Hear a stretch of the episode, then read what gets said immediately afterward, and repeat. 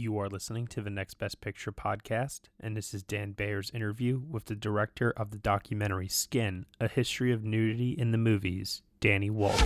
20 minutes after they invented film, somebody started photographing naked people. Hollywood was a kind of Sodom on the Pacific. Middle America was up in arms. There were censorship boards. Moral police. Thou shall not do this, you should not have that, no nudity, and nothing licentious or lecherous. If the code movies teach us anything, it's that there are ways around stuff. You have people making movies without the seal of approval. It has sex, it has violence, it has the relationship between sex and violence. Subversive stuff. Marilyn Monroe was the first actress to prove that nudity does not destroy a career, it can even help a career. And then Jayne Mansfield was right behind her. Then Mamie Van Doren. That's Anne Margaret, and she's naked. Everybody's naked, and they're touching each other. They decided to allow nudity in movies. Midnight Cowboy won an Oscar and was rated X. About bloody time. It was liberating for actors and actresses to get nude on screen. When am I ever going to look this good again? If I hadn't done the nudity, I might not have a career today. I wouldn't have gotten the role had I not had breasts.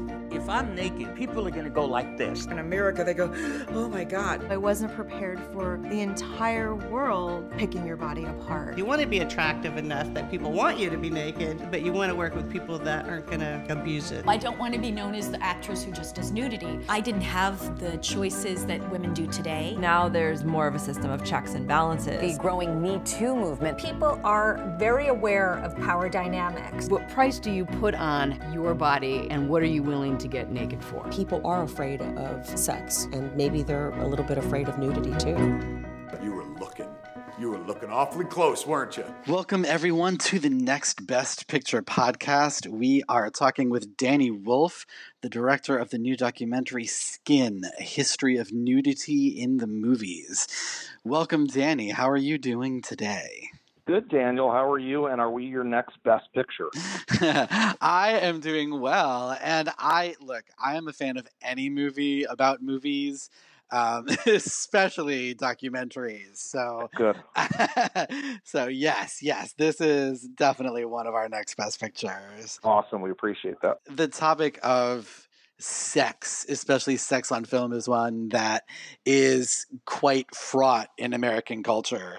Um, and I think has only become more fraught in recent years as you definitely mention in this film, especially with the um, hashtag Me Too movement and the way that we are really looking at sex and mm-hmm.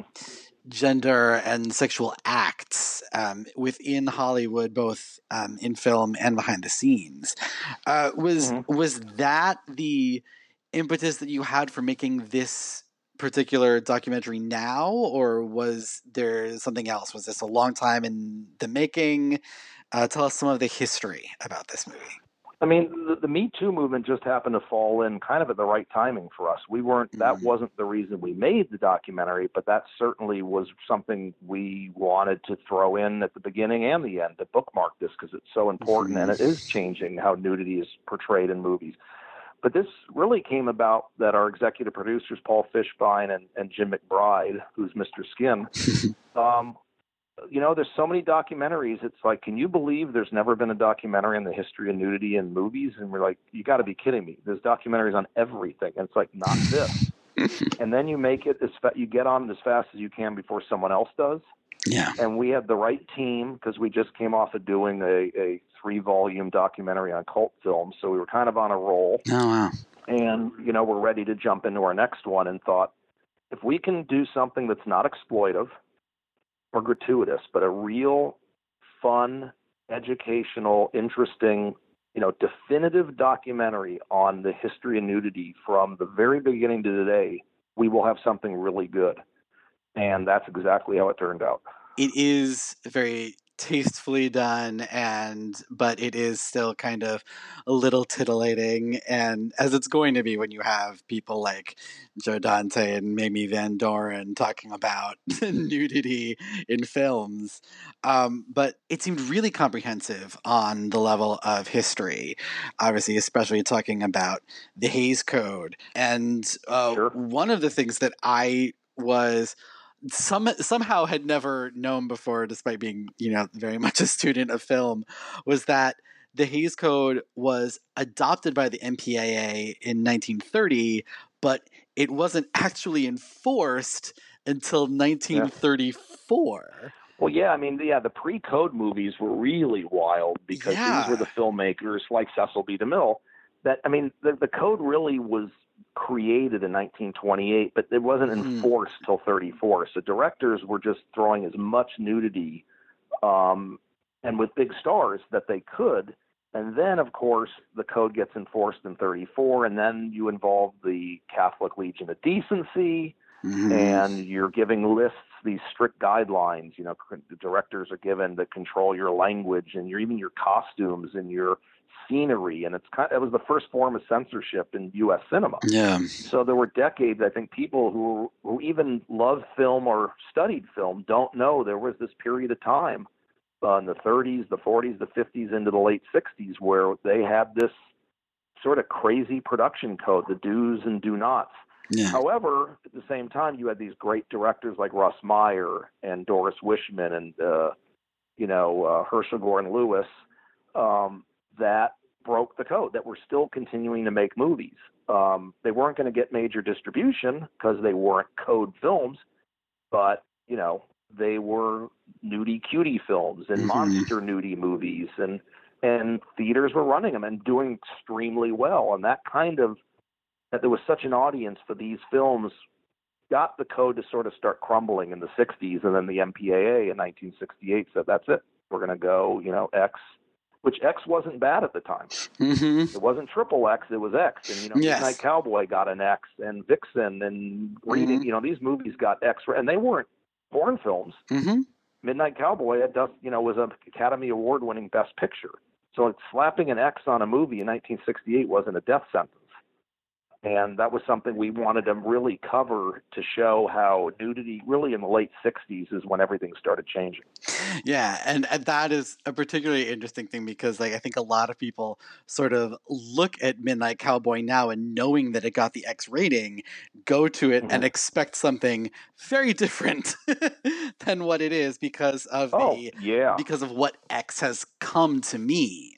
But as as Yeah. with anything, X ended up becoming a marketing tool for people wanting to push that sexual boundaries and that sort of change. I thought I thought it was fascinating that the MPAA hadn't uh, trademarked or copyrighted the ratings so that people couldn't use yeah, they- them. And the ratings were just guidelines. They Yeah. basically, you know, the, the MPAA is a group of parents. They're not censors, and that's not their job. Mhm. Their job is really to recommend and set guidelines for films.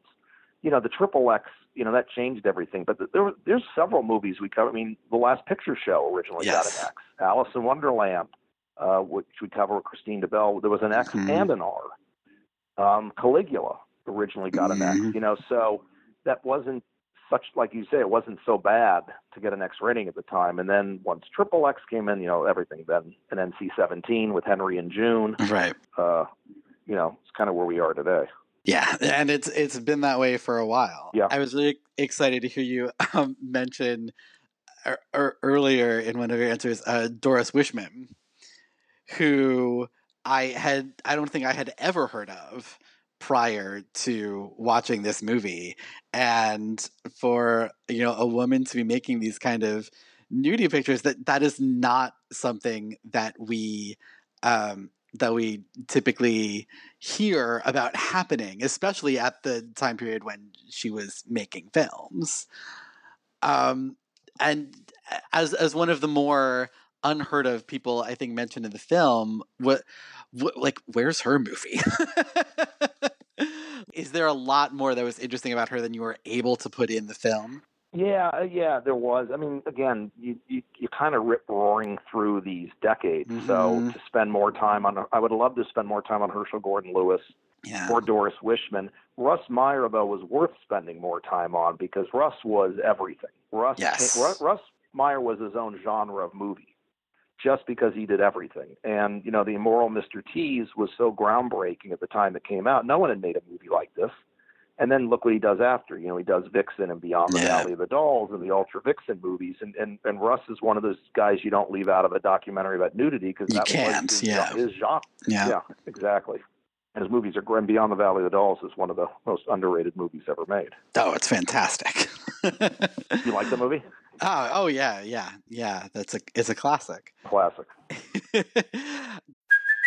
Hey, it's Kaley Cuoco for Priceline. Ready to go to your happy place for a happy price? Well, why didn't you say so? Just download the Priceline app right now and save up to 60% on hotels. So, whether it's Cousin Kevin's Kazoo concert in Kansas City, go Kevin, or Becky's Bachelorette Bash in Bermuda, you never have to miss a trip ever again. So, download the Priceline app today. Your savings are waiting.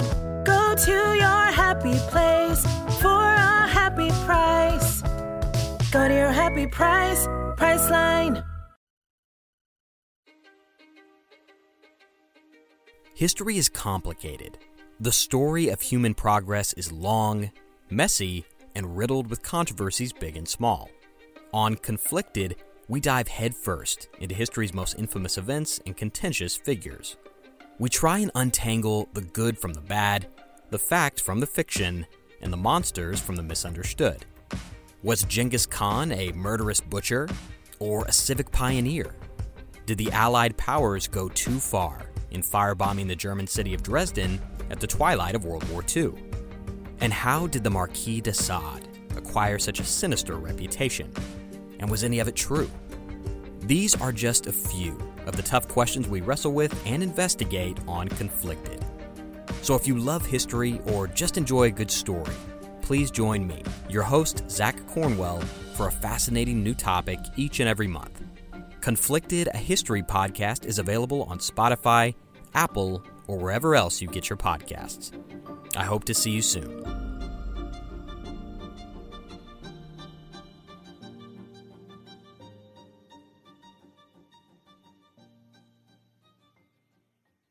You think, you know, in that in that 20 to 30 year period that the code was enforced, how much, if any, damage do you think it did to films and the art of filmmaking during that period?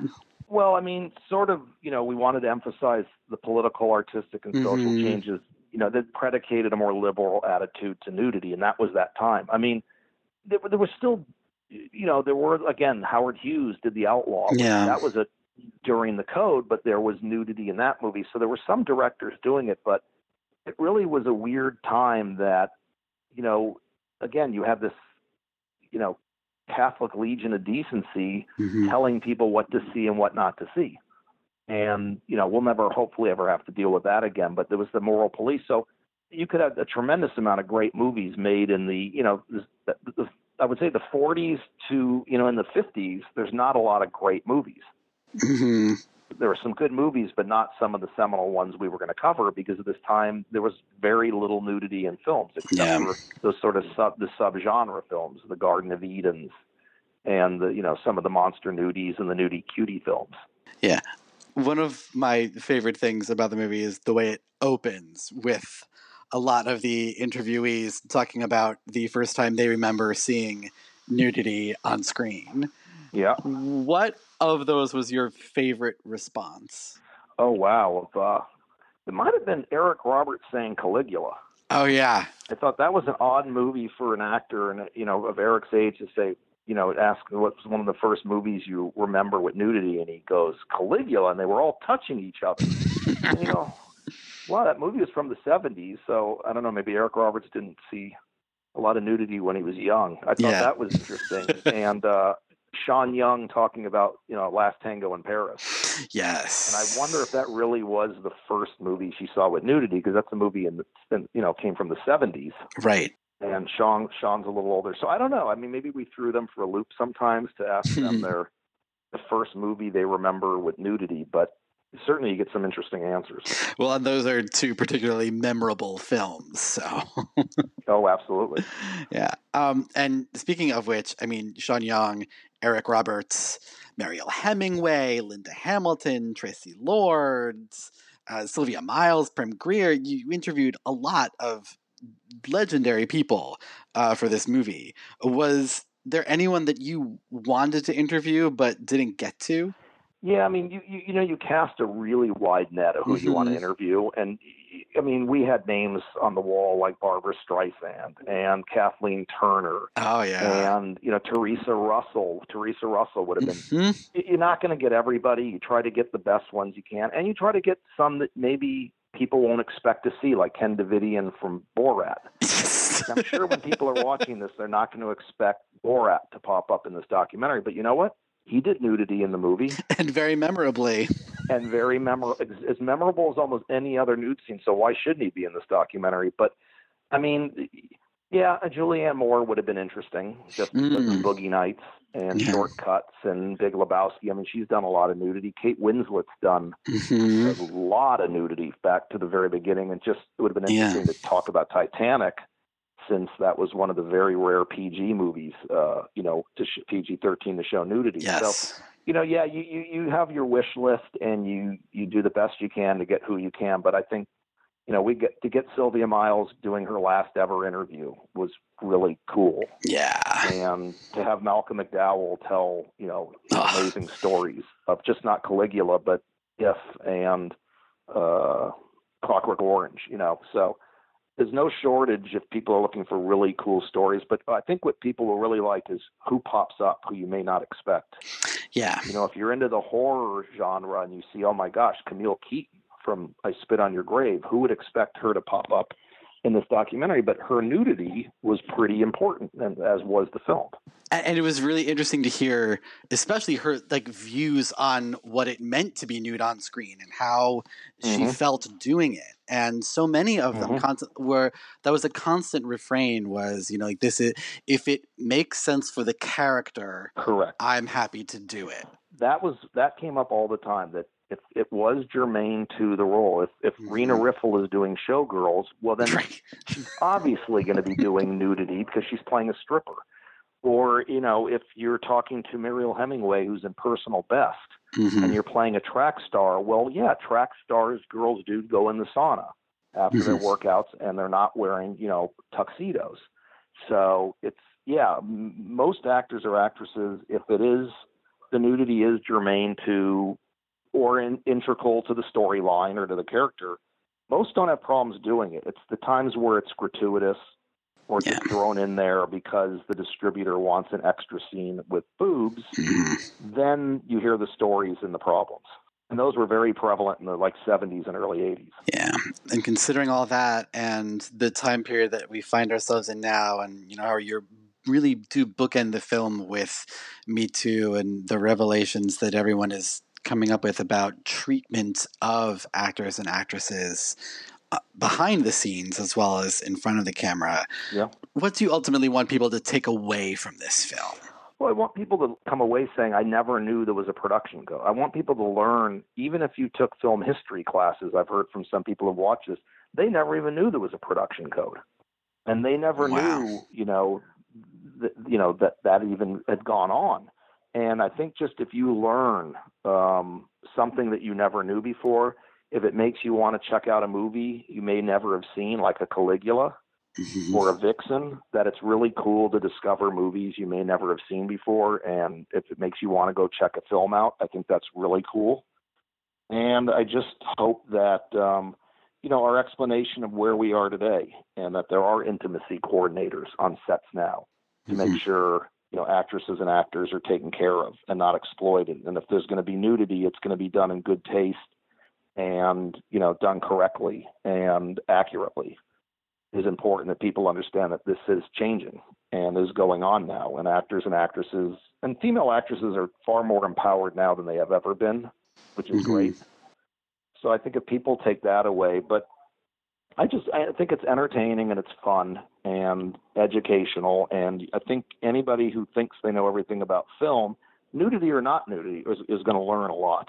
I could not agree more. And, um, you know, thank you, for making this film and putting all this information out there and getting this fantastic array of people to talk about one of the aspects of films that we don't really ever talk about because America. we were founded by Puritans. it's uh, we're prude and we're too taboo. So exactly. But thank you, Daniel. I appreciate it. Yeah. Hey everyone, thank you so much for listening to Dan Baer's interview with the director of the documentary Skin, A History of Nudity in the Movies, Danny Wolf, here on the Next Best Picture podcast. You can subscribe to us on iTunes, SoundCloud, Google Play, Stitcher, TuneIn Player FM, Acast, Castbox, and also on Spotify. Be sure to leave us a review on Apple Podcasts and let us know what you think of the show. We really appreciate your feedback and your support, which you can lend on over at Patreon. For $1 minimum a month, you will get some exclusive podcast content from us. Thank you so much for listening, as always, and we shall see you all next time.